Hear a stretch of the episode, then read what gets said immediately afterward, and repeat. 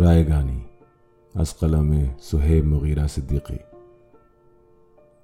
میں کمرے میں پچھلے اکتیس دنوں سے فقط اس حقیقت کا نقصان گننے کی کوشش میں الجھا ہوا ہوں کہ تو جا چکی ہے۔ تجھے رائے گانی کا رتی برابر اندازہ نہیں ہے۔ تجھے یاد ہے وہ زمانہ جو کیمپس کی پگڈنڈیوں پہ ٹہلتے ہوئے کٹ گیا تھا۔ تجھے یاد ہے جب قدم چل رہے تھے کہ ایک پیر تیرا تھا اور ایک پیر میرا۔ قدم وہ جو دھرتی پہ آواز دیتے کہ جیسے ہو راگا کوئی مطربوں کا۔ قدم جیسے ساپا گا ماپا گا سارے وہ تبلے کی تھرکٹ پہ تک دن دھنک دن تنک دن دھنا دن بہم چل رہے تھے۔ قدم جو مسلسل اگر چل رہے تھے تو کتنے گویوں کے گھر چل رہے تھے۔ مگر جس گھڑی تو نے اس راہ کو میرے تنہا قدم کے حوالے کیا، ان سروں کی کہانی وہیں رک گئی۔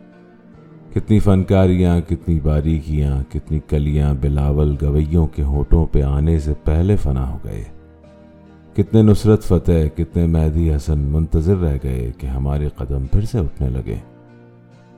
تجھ کو معلوم ہے، جس گھڑی میری آواز سن کے تو ایک زاویے پہ پلٹ کر مڑی تھی، وہاں سے ریلیٹیوٹی کا جنازہ اٹھا تھا کہ اس زاویے کی کشش میں ہی یونان کے فلسفی سب زمانوں کی ترتیب برباد کر کے تجھے دیکھنے آ گئے تھے کہ تیرے جھکاؤ کی تمثیل پہ اپنی ترچھی لکیروں کو خم دے سکیں، اپنی اکڑی ہوئی گردنوں کو لیے اپنے وقتوں میں پلٹیں جومیٹری کو جنم دے سکیں۔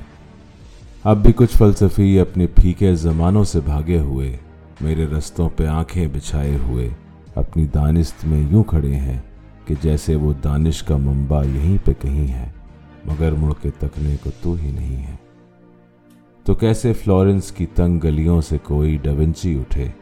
کیسے ہسپانیہ میں پکاسو بنے؟ ان کی آنکھوں کو تو جو میسر نہیں ہے۔ یہ سب تیرے میرے اکٹھے نہ ہونے کی قیمت ادا کر رہے ہیں۔ کہ تیرے نہ ہونے سے ہر ایک زماں میں، ہر ایک علم و فن میں، ہر ایک داستان میں کوئی ایک چہرہ بھی تازہ نہیں ہے۔ تجھے رائے گانی کا رتی برابر اندازہ نہیں ہے۔